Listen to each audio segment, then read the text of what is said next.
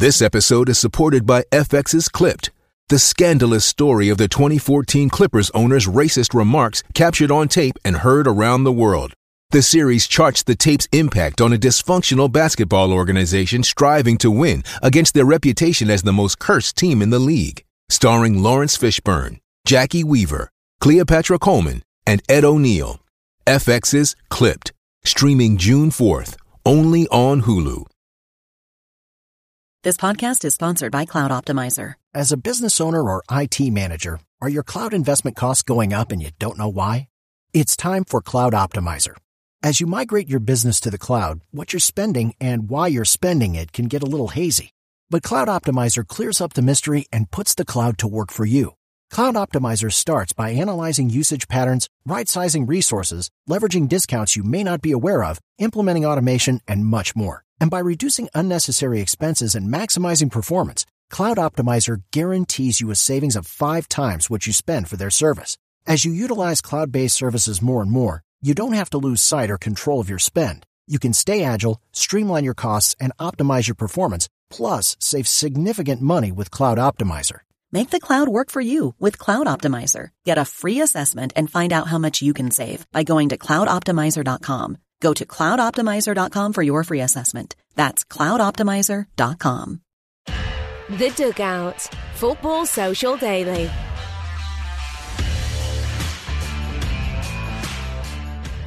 Welcome to The Dugout, the podcast from Sports Social featuring former Premier League players tackling all the talking points from another week of top-flight drama. And is there really any better entertainment than the Premier League itself? Because this week we're blowing out the candles and saying happy 30th birthday to a league which has given us so many memorable moments. We've had 93-20, the special one, and 10,000-1. Dilly ding, dilly dong. But what sticks out the most since 1992? Could this weekend add to the theatre, as there are some interesting clashes to be contested? Everton yet to win this season against the new-look Nottingham Forest. Tottenham face Wolves without the banned Antonio Conte. And will Newcastle show just how much they mean business this season? Or will Manchester City extend their gap to Liverpool come full-time on Sunday? All of that to come on The Dugout today, as well as the real burning question: what's one thing in football that you would never, ever do? I'll never cut my hair, says Chelsea's Marc Cucurella after it was almost pulled out of his head against Spurs at the weekend. But what's one footballing thing you just won't budge on? My name's Niall, and with me I've got former Southampton defender Francis Benali and ex-Hull and Leicester City striker Matty Fryatt today on the show. Hello, gents. How you doing? Hey, Niall. Yeah, good to see you guys. Looking forward to the show. Perfect. Good to have you both back. Good to see you both. And talking about the Premier League being 30, Franny, you made your debut for Southampton before the Premier League came in. So could you have imagined back then it would have became the beast that it is today? Yeah, firstly, thanks for making me feel very old, Niall. I appreciate that. I was part of a group of players that saw that transition from the old First Division to what was then the Premiership and then ultimately the Premier League. So yeah, it was a big shift. It was a big adjustment, big change. You know, live televised matches, money started coming into the sport. You know, players had names on the back of their shirts and things like that. So there was a lot of changes initially, and one or two of them took a little bit of adjusting to initially. But it's just gone from strength to strength over the years, hasn't it? What was the initial reaction, the general feeling around the players when the Premier League was first being talked about, as you say, as a possibility? Because it has changed the landscape of English football. There's no doubt about it. Was it met with a mixed response amongst the players? A little bit. You know, I struggle to remember what happened last week, let alone 30 years ago. So casting my mind back that far is a bit of a challenge. But I think, you know, clearly with televised games on you know, live matches, there were broadcasters that were trying to bring that razzmatazz to it a little bit, and it felt a little bit sort of American themed a little bit, you know, with cheerleaders and things like that. And some of it you're a little bit like, blimey, does this work, or is that right for football at the moment? And yeah, it just, you know, some things you just didn't sort of seem to be the norm, I guess, and what we were used to. But you know, cameras and interviews taking places in parts of the ground that you weren't used to was something new as well, and becoming accustomed to So having a camera crew around you pretty close was something that took a little bit of adjusting to me, for personally anyway. Yeah, I know some former pros that would say it was when you stopped being allowed to go down the pub and getting away with it. I'm not sure whether that's true or not. Right then, so the Premier League is 30 years old this week. So I'm going to ask Matty and Franny what their most memorable moment is on the pitch in that 3-decade period and their most memorable off of it. We'll start with you, Matty, and there's lots to choose from. What would be your most memorable moment of 30 years of Premier League history? Wow, there's some moments to pick from, isn't there? I was a glory hunting fan when the Premier League first started, and a moment for me was Steve Bruce's 2 goals that managed to get a victory from sort of the jaws of death as such, where they played 15-20 minutes of overtime and Bruce scored them 2 headers to beat Sheffield Wednesday.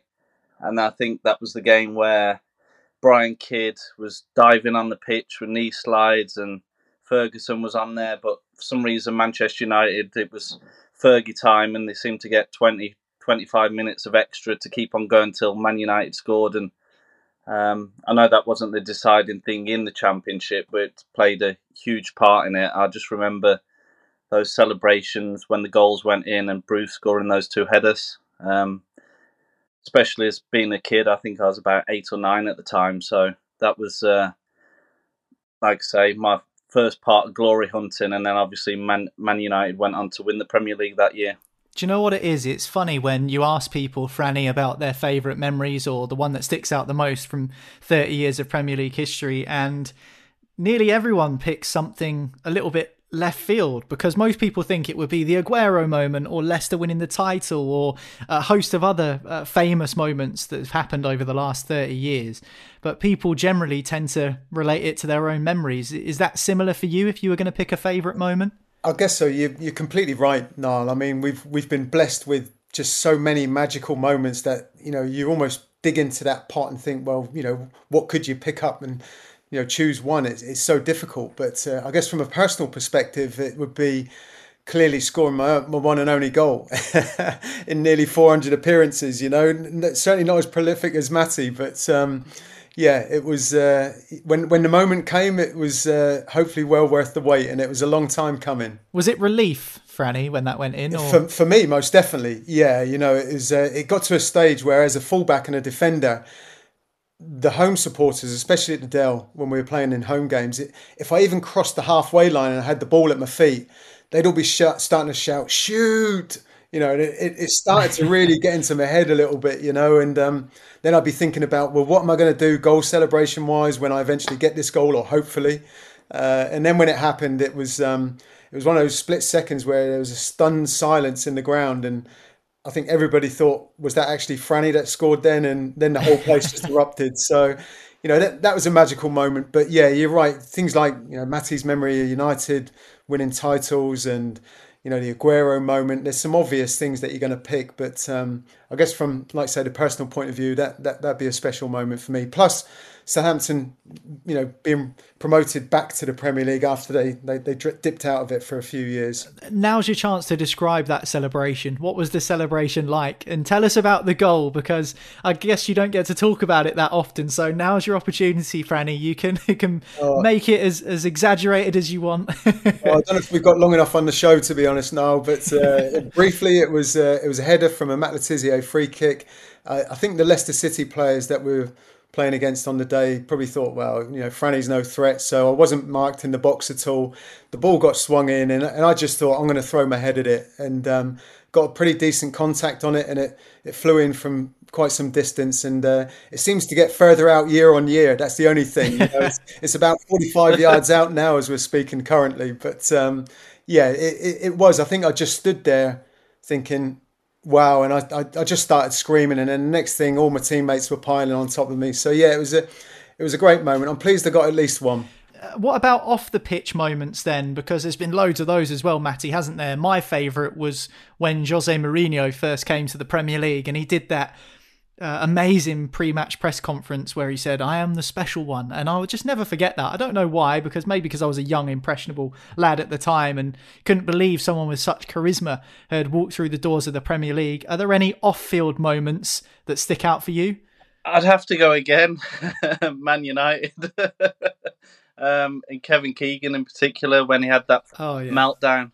And people were, well, miles ahead of Man United at the time, and all the mind games about certain players that they're not trying. And he just, Ferguson just got to him, and it just all became a little bit too much. Obviously, Man United were used to being at the top, and Newcastle, they were an exciting team, but it all just came crashing down. And that interview was part of it. And then, unfortunately for Newcastle, it played out on the pitch where the form went, and Manchester United went on a huge run, and they just, that was a big thing. Like I say, I was a glory hunting Man U fan, and that meltdown was pretty epic, wasn't it? You didn't fancy picking Cantona's Kung Fu kick then? That wasn't on your list.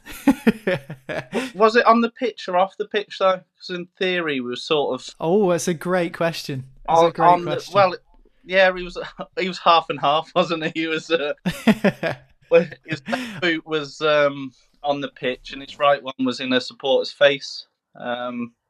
But no, we don't want to talk about that one too much. What about you, Franny? Off-field memories from 30 years of Premier League history? What springs to mind? Probably a little bit harder to choose, Niall, I think. But I think from what we witnessed last weekend between Conte and Tuchel, I think you know, whenever there's been a little dust up on the touchline between managers, you know, that often sort of sparks an awful lot of interest, doesn't it? And you know, interest in, you know, what's going on the touchline, you know, off the playing field. But I think it's probably not an amusing or particularly interesting view. But I think it's maybe I'd like to maybe mention. You know, I did a little interview earlier this week with Saints Foundation, which I'm an ambassador for. And we were talking about the money that filters through from the Premier League to go to, you know, supporting foundations and clubs and the football pyramid a bit, and the impact that the money that's coming into the game can have off the pitch and in the local communities as well. So, you know, it's maybe not something that we get to see on the television week in, week out necessarily, but, you know, there's clearly a lot of things and lots of money in the sport, and year on year that just seems to get bigger, doesn't it? But maybe in some ways, not always necessarily in a good way, but certainly there's a lot of good that comes from the money that is generated through the Premier League and the broadcasting rights and filtering out into the you know, the communities across the country. Massively agree, and I think that it would have been remiss of us not to discuss the impact that has had in communities up and down the country over the 30 years of the Premier League. Of course, football did exist before 1992. You only need Franny and his presence here on the podcast to tell you that. So we are talking about since the Premier League's inauguration, but so many great moments before then as well, and I'm sure they'll continue to be into the future. But if we were going to, between us, myself, Francis Benali and Matty Fryatt, pick a moment in Premier League history which is probably the most memorable all round, would you go with the Aguero moment, Matty? Do you think that is the most iconic moment in 30 years of Premier League history?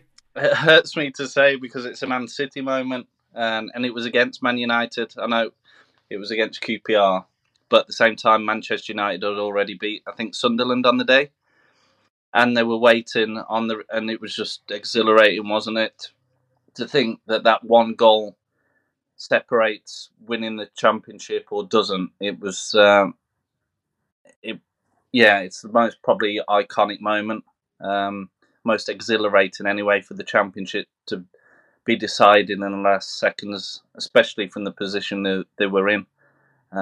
So for me, it probably would be the Aguero. If not the Aguero goal, Franny, then it's probably run pretty close by Leicester winning the Premier League title, 10,000-1 odds before the season, and they ended up pulling it off. Yeah, if you're billing it as a you know, most memorable moment, I think I agree with Matty. You know, you're going to be difficult to hard to argue against the Aguero moment and the rivalry and the circumstances and the timing of it all.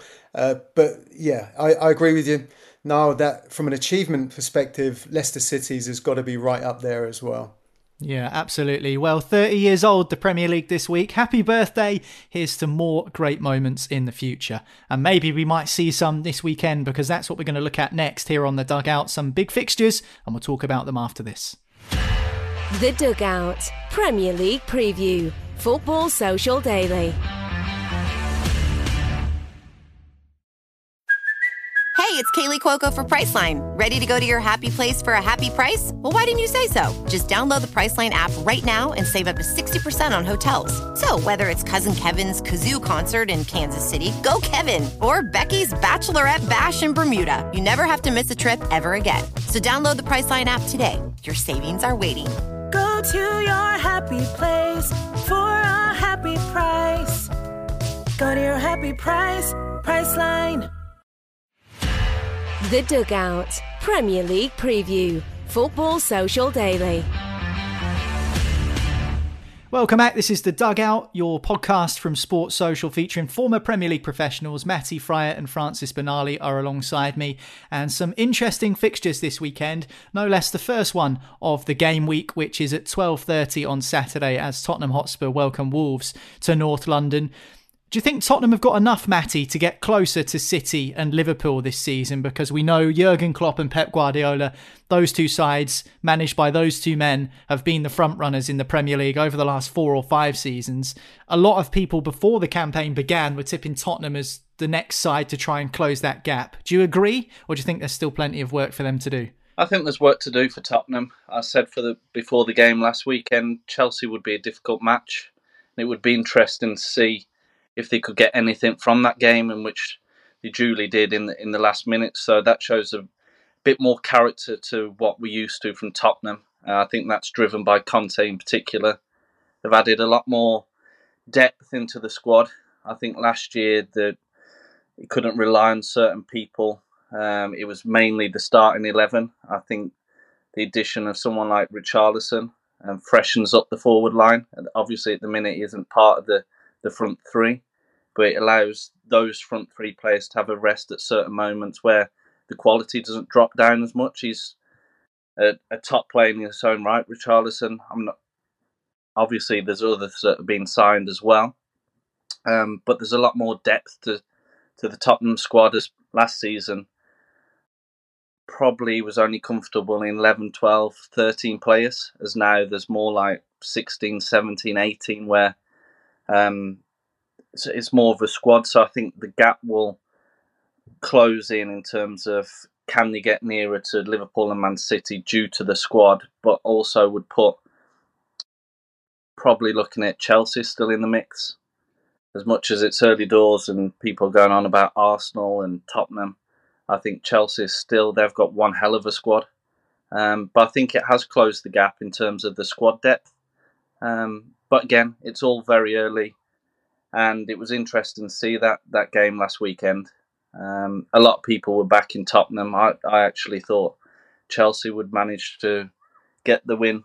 But Tottenham came back from a losing position and grabbed a point. So on the travels, you'd take that. So they're showing a lot more resilience to what they've shown in previous seasons. I think, like I say, that's due to the manager. I'm glad you've brought up that game against Chelsea last week, because... there were a few pundits actually on TV, Franny, that were saying maybe Tottenham had somewhat of an eye-opener against Chelsea because, as Matty says, they're still a very good side, Chelsea. And, you know, Tottenham, in order to get up to that next level and try and challenge the likes of Manchester City and Liverpool, are going to need to be on it pretty much every week. So do you subscribe to that thought process of, you know, maybe it might be slightly more challenging for Tottenham than initially thought? Yeah, it was a fascinating matchup, wasn't it? And a great spectacle we watched. I agree both sides of it. I agree with Matty that, you know, the squad depth now is great with Perisic coming in and Bissouma, along with Richarlison. And I watched that first game, Spurs, when they tore Southampton apart, my team. You know, Kulusevski was just almost unplayable on the day. So, you know, they've got so many threats in the side. And that's not even talking about Kane and Son. So, yeah, they're going to be in the mix for sure. But I also subscribe to the side that maybe that was just a little bit of a wake-up call last week. It wasn't quite maybe the game that a lot of people were predicting and how good Tottenham were going to be and how not easy is the wrong way to explain it, but you know, maybe they thought it'd be a comfortable win in some ways against Chelsea. You know, the Premier League's not like that, as we know, and you know, and that word that you use now, consistency, I think that's going to be key for them. But as Matty touched on, resilience-wise, to come back and get a draw from that game at the Bridge at the weekend was showed a lot about Tottenham in the early stages of this season, but typifies everything that we know about Conte. Yeah, and Antonio Conte won't actually be there this weekend against Wolves because he's banned. He got sent off for that fracas with Thomas Tuchel, which is a brilliant watch, I must say, and both managers were really not backing down, which is brilliant entertainment. But how much of a difference does that make as a player, Matty, when your gaffer's not in the dugout? Is it a case of the messages are relayed beforehand and you just have to deal with it, or does it make a significant impact? What's your experience of that? I would say it won't make too much of a difference because all the tactics and everything that goes on beforehand happens in the week. He'll still be able to get his message to the players beforehand. There'll be tiny moments. Well, we saw last weekend with the drinks break, that was quite fascinating in terms of mini little tactical battles, a little bit like the NBA where you have a timeout. I was watching Arsenal-Leicester and they scored, Arsenal did, and then they had the drinks break and it just absolutely killed anything for Leicester to even think the back into it, and it was just the worst sort of moment for Leicester. So then If your manager's there, so Conte's on the side, you're not going to see that this weekend. But most of the message is already given before the game, and the pressures is already there on your own pressures as a player. The fans already being a home game, so I don't think it will matter too much, in my opinion. And they'll know he's there just because he isn't just directly on the touchline shouting and bawling and being as animated as what he is. They still know he's there, so it's not like he's gone away on holiday and the supply teacher's in. So no, for me, I don't think it will make too much of a difference. Yeah, I mean, it's always interesting when these sorts of things happen. I remember, talking of 30 years of Premier League history, when Arsene Wenger got sent to the stands, was it at Old Trafford, and he decided he was going to go and stand on the roof of the dugout. Managers react to these things in strange ways, it's fair to say. But no Antonio Conte for Tottenham Hotspur this weekend against Wolves. Now for a 3 o'clock kickoff on Saturday, and it's Everton against Nottingham Forest at Goodison Park. And this is a good chance, isn't it, Franny, for Everton to try and get on the board for the season. They've lost 2 from 2 so far, a wretched campaign last season in which they very nearly went down. The longer they go without a win, the more pressure is going to build on Frank Lampard, isn't it? It will do, clearly, yeah. You know, when there's almost that element of pressure right from the start of the season, clearly, you know, you get a handful of games into the season and, you know, it's a shame, really. I think in many ways that, you know, somebody like Frank is probably being talked about in this way and being under pressure at this stage of the season, or any manager. It could be anyone. You know, I don't like to see it. I don't like to hear it because it's something that is, you know, it's we know it's a marathon and not a sprint. And, you know, nobody's going to get relegated in the first few weeks or the first couple of months of the season. It goes the whole way. So it's a big game, though. You know, you look at some of the fixtures they've got. They've got Brentford away, Leeds United away to play as well. But yeah, as you rightly say, it'll be an opportunity to get some points or a point on the board. And I think the new signings are going to play their part as well. You know, Connor Cody coming in, Tarkowski, it'll be important time to settle in a little bit maybe. But, you know, I think the biggest concern maybe around any Evertonians at the moment is whether Anthony Gordon is going to be leaving the club or not. You know, there's talk about that, isn't there? So he'll be a key member of the squad that they'll want to keep.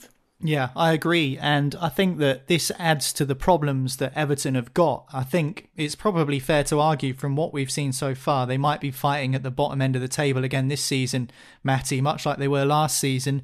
But when you've got that possibility of a player leaving, and 45 million is the latest bid from Chelsea that's been rejected for Anthony Gordon, it almost seems to add more to the problems that the club seem to already have. I totally agree with that. It's an unneeded distraction for Everton, and obviously the money is going up considerable, and there'll be a point where Everton will probably think, well, actually that's really good money for an unproven player, even though he's a very talented player. He's broke into the team last year. You can see he's a real talent, but at the same time, when they're getting offers of $45 million plus, puts Everton in a difficult situation.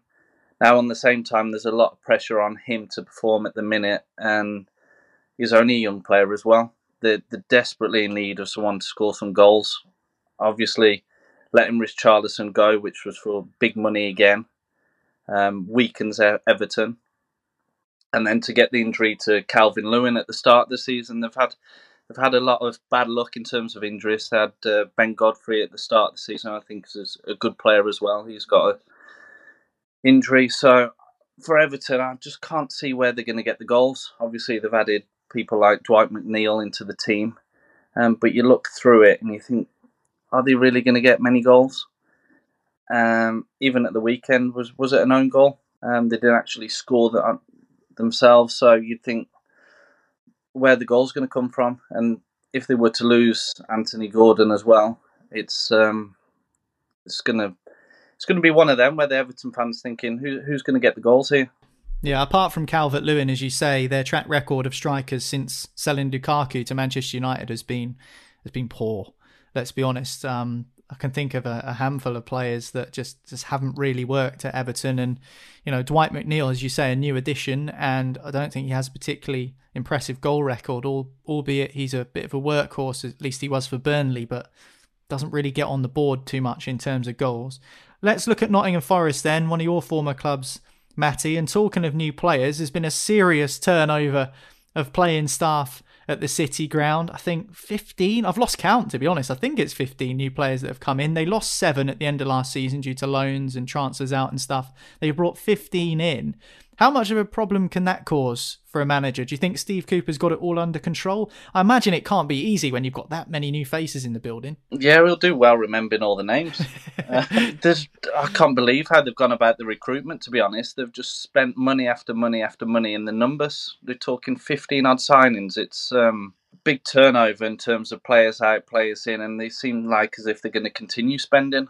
And for a club, they would need to stay in the Premier League because it's not sustainable to keep on spending this amount of money. And then the consequences are, if you don't stay up, what sort of trouble they're going to be in financially. Obviously, Nottingham Forest aren't going to be looking at that and they're thinking we want to stay in the league. And it was good to get an opening home game victory. But at the same time, it's difficult to gel players. Quite a lot of these players that have signed are from abroad as well. There's not too many in the Forest squad with Premier League experience. You look at people like Steve Cook, Jesse Lingard, but there's not a whole host of experienced Premiership players. So, yes, the opening weeks, fans are excited and they've been out of the Premier League for a while. So there's going to be that feeling of when you go into games, that excitement, the adrenaline. But what's it going to be like when a few defeats go against them and certain players are looking at one another and thinking, well, where's the experience in the squad? And in terms of Premier League level, it's completely different. And then, like you touched on, the manager's got to gel all the players, got to get used to how Nottingham Forest play. It's a difficult one. Obviously, you want to freshen things up and add a decent number in, 5, 6, 7, but 15-odd players is a big number to integrate them all and it for everyone to gel. It's going to be a difficult task for him, but I think he's a good manager, did really well at Swansea and then to go into Forest last year and they were nowhere and then they went on a magnificent run and they've already got points on the board this year. Yeah, absolutely agree with pretty much all of what you said, and Steve Cooper is certainly a manager who reminds me a bit of Graham Potter actually, someone who wasn't as well known as a few people might have thought and yet seems to have a clear methodology, which is good to see. So Nottingham Forest travel to Goodison Park to face Everton, 3:00 on Saturday. Moving on to Sunday now, and the third and final fixture we're going to talk about. Of course, all of the fixtures we'll discuss on Sunday's show with Fergal when they've all taken place. But just for a preview today, we're going to look at Newcastle versus Manchester City finally. That's a 4:30 kickoff on Sunday. The gap at the moment, Franny, between Manchester City and Liverpool after just 2 games is already 4 points. Now, I know it's early doors and there's a few Liverpool fans and City fans that are listening to this thinking, well, hang on a sec, it is so early in the season, let's not get carried away. But I will say a gap of that size has been enough, or even more than enough, to win the title in seasons gone by. So with Liverpool facing Manchester United, albeit a pretty terrible United at the moment, next up, does that give Man City even more incentive against Newcastle to win that game and apply even more pressure early doors to Liverpool? You're right. It's a long way to go. But as we know, you know, there's been some close races before, hasn't there? And Liverpool certainly can't afford to, you know, have too many of these slip-ups, and what these first couple of results has done is added the pressure on them not to have that little blip at some point in the season. It's going to crank up the pressure to be more consistent, just to be winning games and maximising points week in, week out, which is going to be a tough ask, clearly. You know, they're capable of doing that. That goes without saying. But you would have to say it certainly tilts the pendulum in City's favour for sure. And, you know, the fixtures you just mentioned, you know, Liverpool will want to naturally bounce back and get to winning ways. But City, we've just seen year on year under Pep, they're just that machine that just has that consistency, I think, and grinds those results out and have the players and the manager that is able to, you know, just produce results of a level that, you know, wins titles. And, you know, and as we know, the arrival of Haaland in the City ranks is something that's probably filling every single Premier League defender with absolute dread this season, I would imagine.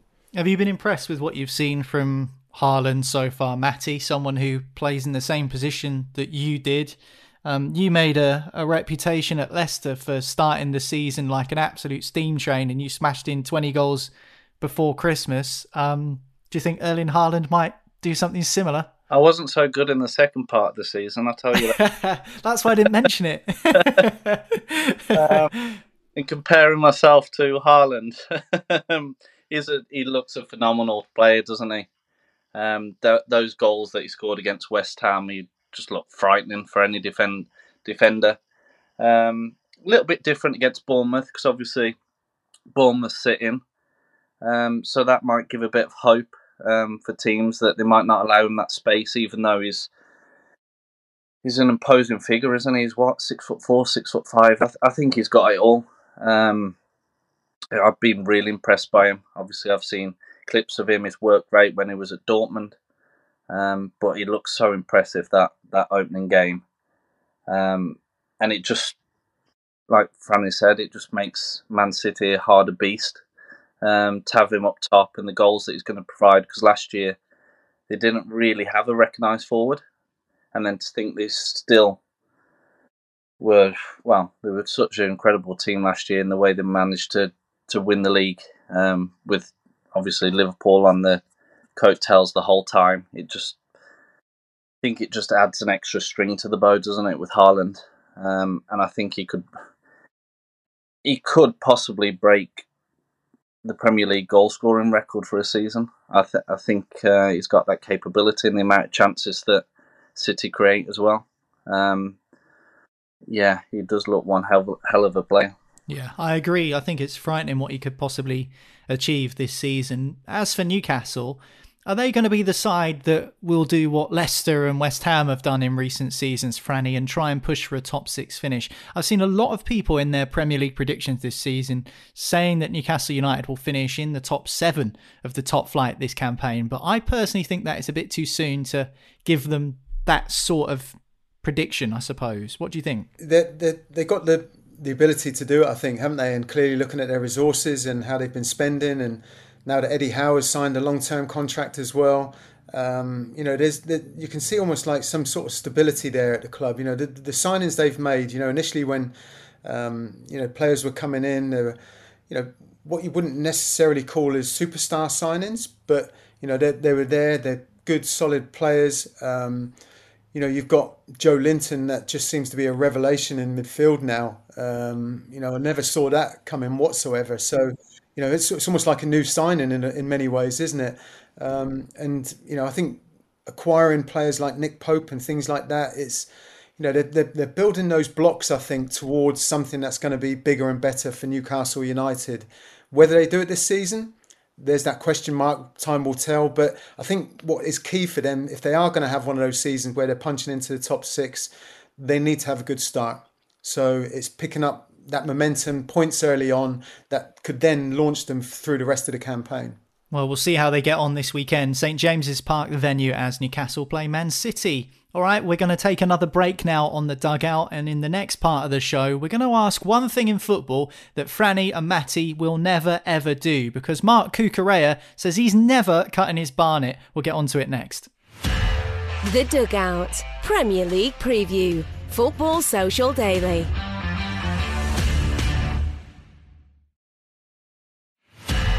The Dugout, Premier League preview, Football Social Daily.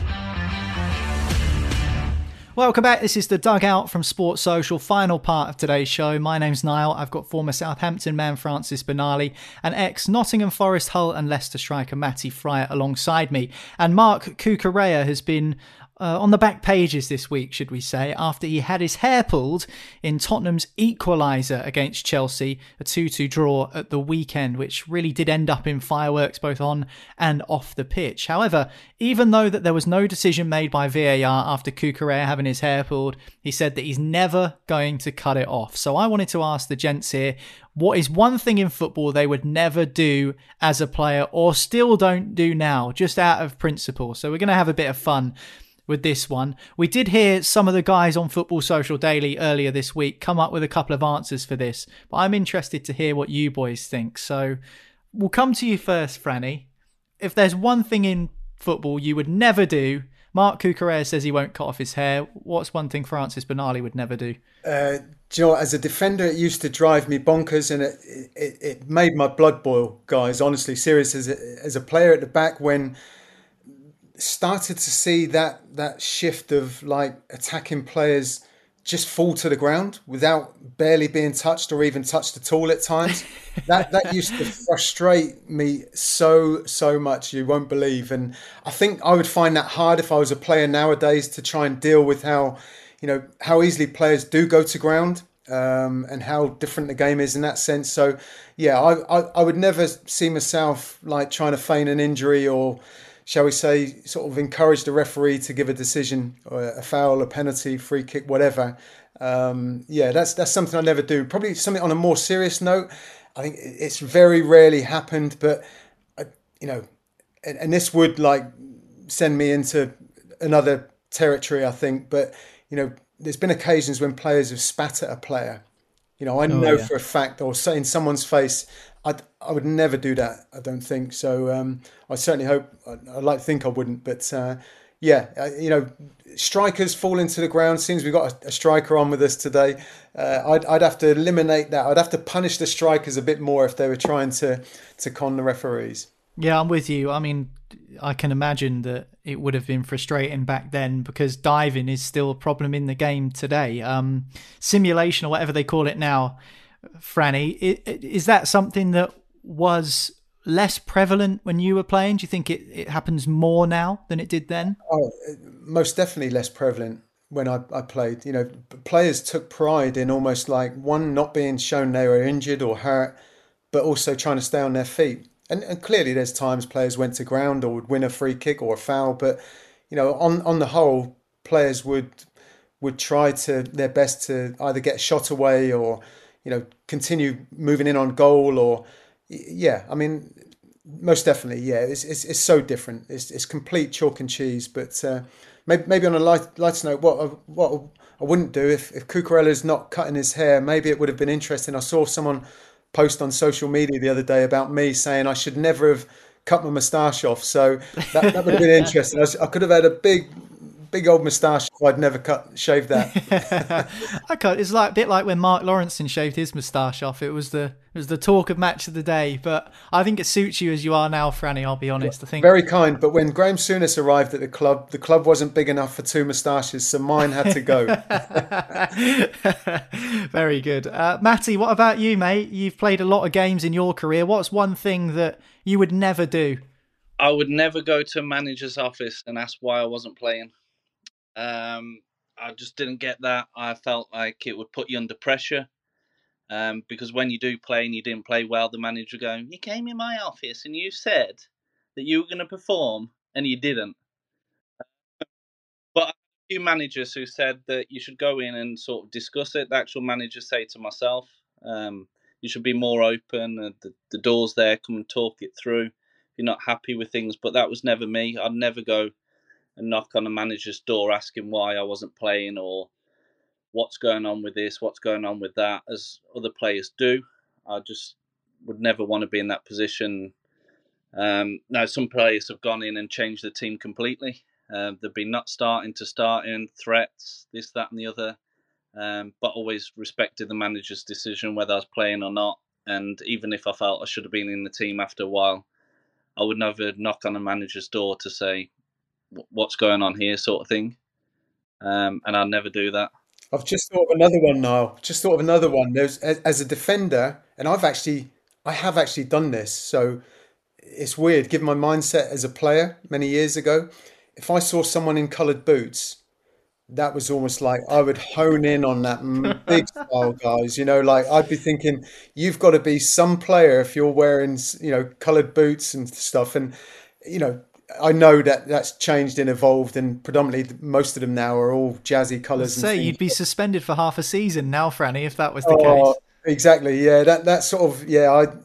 Players got extra attention, I think, if they had those kind of boots on that I was playing against. But I've done it myself now. You know, just playing in a few charity games and stuff. You know, I've been fortunate enough to have been provided a few pairs of boots, and they're not the sort of, shall we say, are we allowed to name branded? You don't need to use dubbing anymore, I think would be the best way to describe it. Well, exactly, yeah. It wasn't the black boot polish and dubbing. You know, there were some, you know, brightly coloured boots. So I have worn them. So I've gone against almost like my morals, if you like, as a player.